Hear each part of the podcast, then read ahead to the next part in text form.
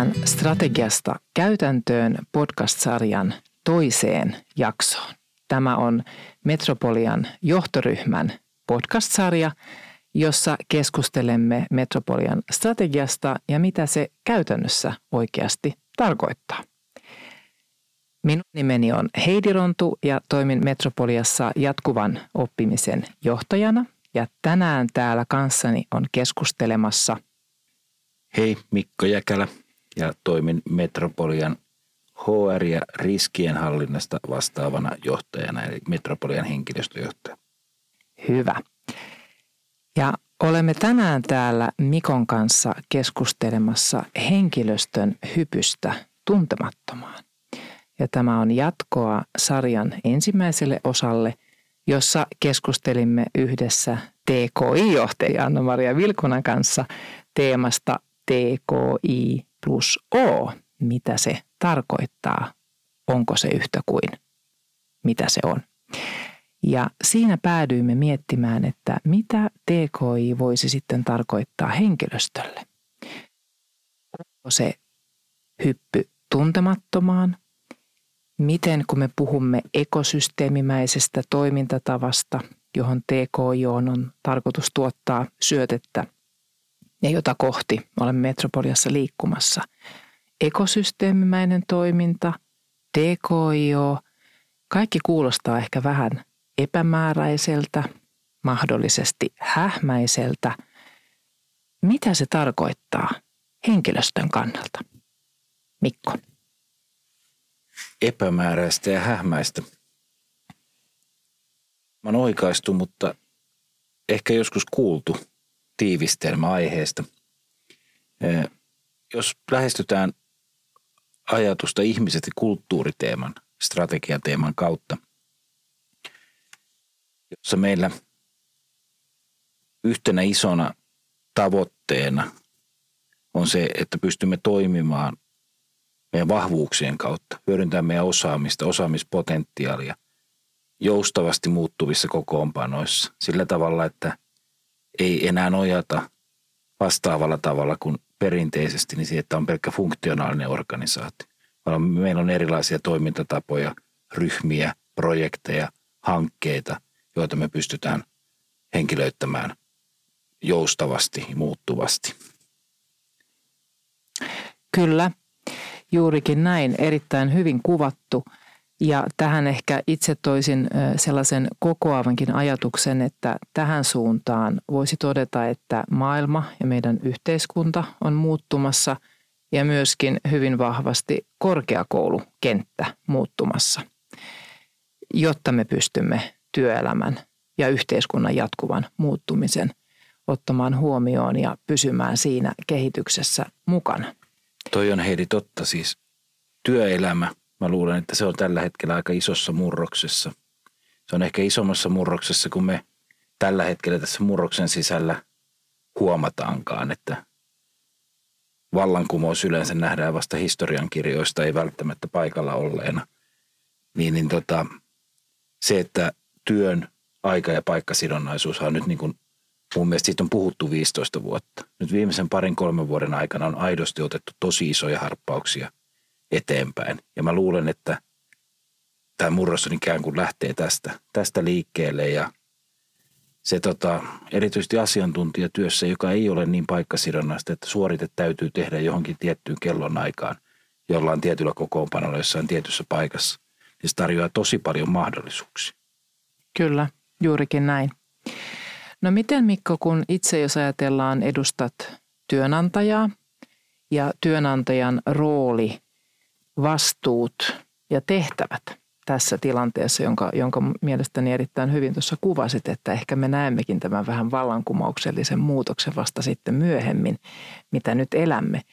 Niin miten kuvaisit työnantajan vastuuta ja tehtävää tässä tilanteessa ja muutoksessa? Hyvä kysymys. Ja tota, voi lähestyä niin kuin lyhyellä, lyhyellä aikavälillä ja niin kuin pitkällä aikavälillä – ja tota, me ollaan pyritty jo tiettyjä niin kuin tällaisia liian kontrolloivia ohjeistuksia, sanotaan näin, purkamaan sillä tavalla, että siirretään aktiivisen toimijan roolia vastuunottajan ja harkitsijan roolia tiimeille, yksilöille.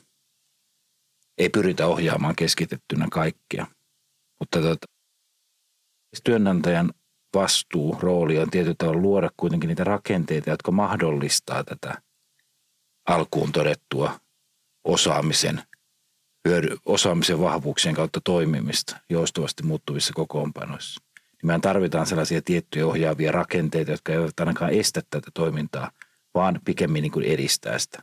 Eli esimerkiksi joustavaa työskentelyä organisaation sisällä, liikkumista horisontaalisesti sekä vertikaalisesti eri tehtävissä. Urapolkumallit, mistä on puhuttu aina sellaisina horisontaalimalleina. Ja mä sanoisin, että asiantuntijatyössä paljonkin, että pystytään luomaan sitä kiinnostavuutta työssä. Meillä erityisesti nyt kun tehtiin erilaisia henkilöstötutkimuksia, people power sekä palkitsemis- ja motivaatiokyselyä, niin, niin ihmiset kiinnistyy todella vahvasti siihen asiantuntemukseen ja työhön. Heille on tärkeää se, että työ on haastavaa, siinä on, se on mielekästä, kokee, että sillä on vaikuttavuutta erityisesti, että heillä on vaikutusmahdollisuuksia siihen työhön. Ja tässä tavallaan se, että sitä työtä pystytään niin kuin monipuolistamaan, räätälöimään myös sen mukaan, että mitkä ne yksilön motivaatiotekijät ovat. Niin mä näen, että se on sellainen niin kuin vahva win-win tilanne kaikille. Kyllä, kyllä. Ja erityisesti ehkä tästä pidin, kun puhuit tästä niin kuin vertikaalista, ei anteeksi, ei vertikaalista, ei nimenomaan ei vertikaalista, vaan horisontaalisesta liikkumamahdollisuudesta, jota työnantaja voi, voi tarjota työntekijöille. Sitä uskoisin, että, että jo tämän päivän asiantuntija organisaatiossa tarjo, on hyvä tarjota. Sitä ehkä asiantuntijat hakevatkin – työtehtävien moninaisuutta, mahdollisuutta orientoitua uudestaan, löytää uusia kiinnostuksen kohteita ja oppia uutta. Ja uskoisin, että, että tämän tyylinen, tyyliset mahdollisuudet tulevaisuudessa tulevat olemaan työnantajan vahvuustekijöitä ja myöskin sellaisia houkuttelevuustekijöitä. Kyllä, mä, mä uskon ihan samaan. Mm. Että se ei ole tavallaan se ajatus, että niin kuin – näin jonnekin töihin ja tehdään tiettyä asiaa. Varmasti mm. sitä niin kuin jatkossakin on, on ja näin, mutta niin kuin asiantuntijatyössä niin näen, että organi, organisaation yleensäkin, mikä on niin kuin organisaation tarkoitus, jos ajatellaan näin. Siis niin kuin organisaatio, totta kai yhtiöillä on tarkoituksensa, ammattikorkeakoululla on tarkoituksensa, tulee amkkilaista ja näin, mutta tarkoitan laajemmin, että mikä on niin kuin tavallaan organisaation tarkoitussuhteessa yksilöön. Ja perinteinen tapahan on ollut vähän sellainen, että funktionaalinen organisaatio top-down johdettu. Ja tota, tämä on menossa kyllä enemmän sellaiseen alustatalous se viittaa tota noin, tonne huonoihin työ, tota noin, tällaiseen keikkatyöhön. Mutta mä tarkoitan sitä, että organisaation merkitys tulee ehkä sellainen, että organisaatio toimii enemmän alustana – jossa ihmisillä on mahdollisuus hyödyntää asiantuntemusta monipuolisesti. Kyllä, kyllä. itse asiassa tämä alustamainen ajattelu itselleni ainakin vie, vie ajatukset tähän ekosysteemimäiseen toimintaan, jota Metropoliassa haetaan. Ja tuo kun mainitsit, että on, on tämmöinen niin kuin horisontaalinen mahdollisuus ja, ja alustamainen toiminta ja asiantuntija voi orientoitua sen mukaan, mitä itse näkee, että, että haluaa ja tarvitsee niin kuin siihen oman osaamisen kehittämiseen. Niin itse kun, kun edustan oppimista ja jatkuvaa oppimista Metropoliassa, niin näkisin, että opettajan työssä myöskin elämme vaihetta, jossa opettajan työn kuva on selkeästi murroksessa, sanoisin. Ja, ja sitä haastetaan ja sitä myöskin Metropoliassa haastetaan juurikin tämän ekosysteemimäisen toiminnan ja TKIO-toiminnan kautta.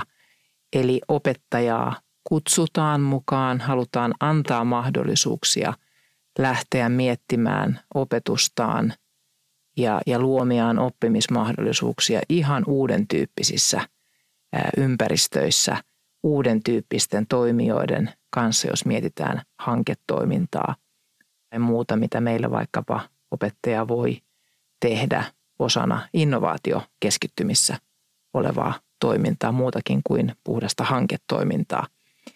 Tämä muutoshan kuitenkin lisää nyt tietyllä tavalla sitä, voisi sanoa, että tulee nopeampaa muutosta ja ehkä näkymä ei ole niin pitkä tai Kyllä. selkeä kuin aiemmin, että vähän sumuisempi tai kuten alkuun totesit, että epämääräistä ja hämäistä.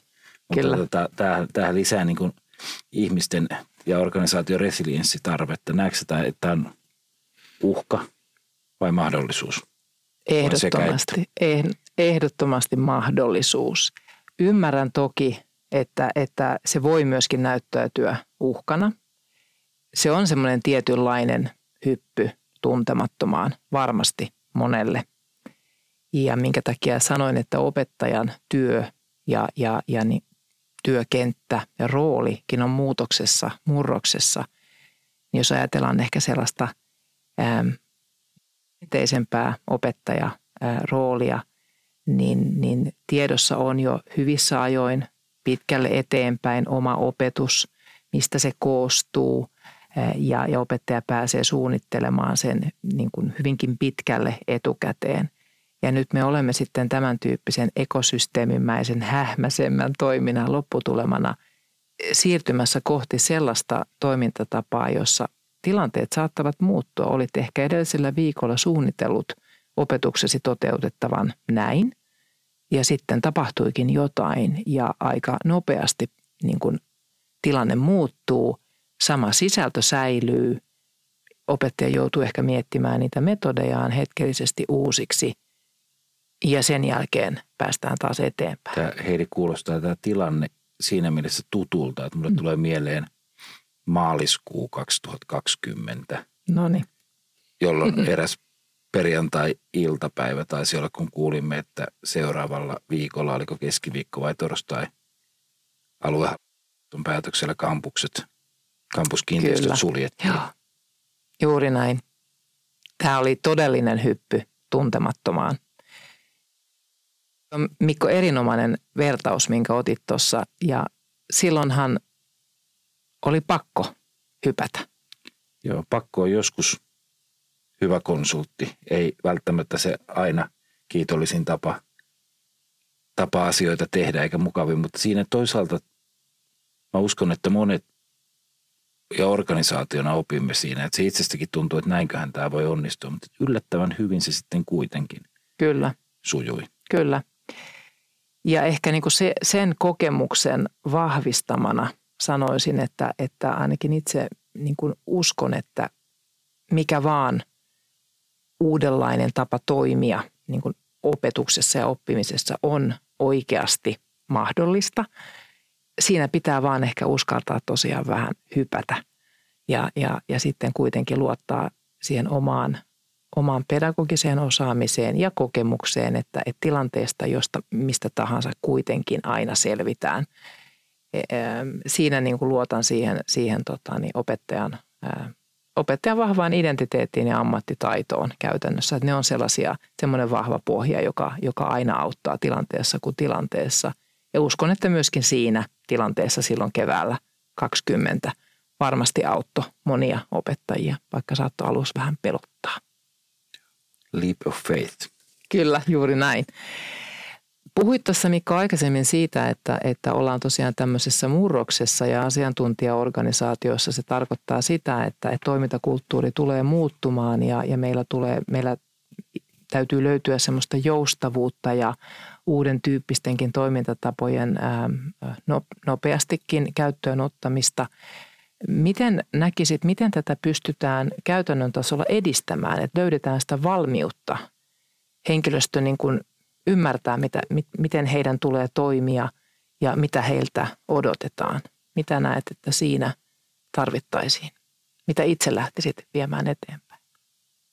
Jos ehkä ottaisi kaksi pointtia kolmen pointin sijaan. tota, strategiasta johdettuja oikeastaan nämäkin. Eli meillä on siellä tota, rohkeat kokeilut.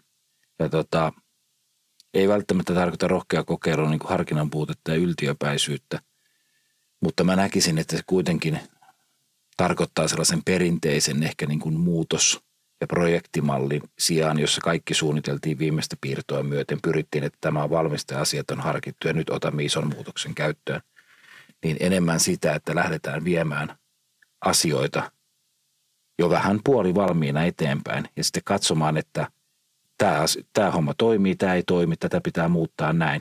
Että tehdään tavallaan tällaisen vähän niin kuin ketterällä tekniikalla boardeja, projektiryhmiä ynnä muuta niin kuin hyödyntää, että tämä toimii ja sitten voidaan vähän laajentaa toimintaa. Toi, toi on niin kuin keskeinen. Joo, se on jo. keskeinen tässä TKIO-ekosysteemit, henkilöiden liikkuminen organisaatiossa joo, tässä kyllä, näin. Kyllä. Voisin ehkä jatkaa tuohon. Tärkeää, nopeita, nopeasti pystytään lähtemään liikkeelle. Itse mietin, kun, kun ajattelen opetustoimintaa, niin jotta me päästään sellaiseen niin kuin yhdessä jakamiseen ja nopeasti uusien asioiden pilotointiin ja, ja yhdessä tekemiseen enemmän, koska mä pitäisin sitä hyvin tärkeänä siinä, kun lähdetään uusia asioita kokeilemaan ja semmoista kokeilukulttuuria Kyllä. ja viemään. se kokeilukulttuuri ja se, että millä, mikä ehkä nämä nivoutuu, nämä mainitsemat kaksi strategiateemaa oikeastaan niin kuin, tai nostoa yhteen siinä, että niin kuin rohkea kokeilu – mutta se, että miten kokeilua tehdään, mm. miten yleensä kaikkia toimintaa mm. tehdään, tehdään, että niin kuin dialogisuus Kyllä. lukee meillä myös vahvasti strategiassa. Ja se on, niin kuin, se on sellainen läpileikkaava toimintatapa mun mielestä, että Joo. mitä tahansa tehdään, niin tavallaan siinä on se asioiden yhteinen kehittely, sparraava dialogi. Kyllä.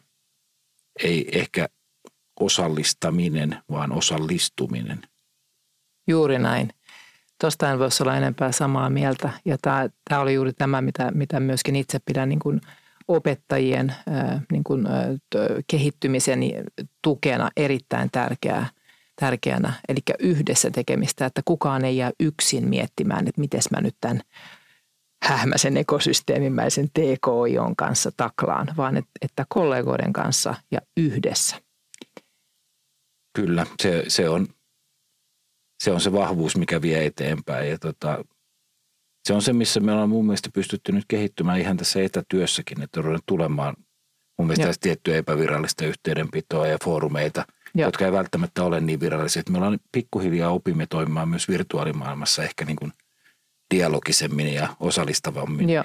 Vaikka edelleenkin täytyy sanoa, että verrattuna lähityöyhteisötoimintaan, niin mm. niin kyllä mä pidän tota vähän sellaisena – kokouspainotteisena tapana. kyllä, kyllä, kyllä, kyllä. Tästä me päästäänkin siihen, mistä, mistä uskon, että tota, niin pallo siirtyy seuraavaksi tämän podcast-sarjan kolmannessa osassa. Mikko jatkaa siinä yhdessä. Viestintäpäällikkömme Liisa Salon kanssa ja keskustelemme nimenomaan tästä dialogisuudesta, viestinnästä, yhteisön toimivuudesta. Kyllä. Hyvä. Kiitos. Kiitoksia.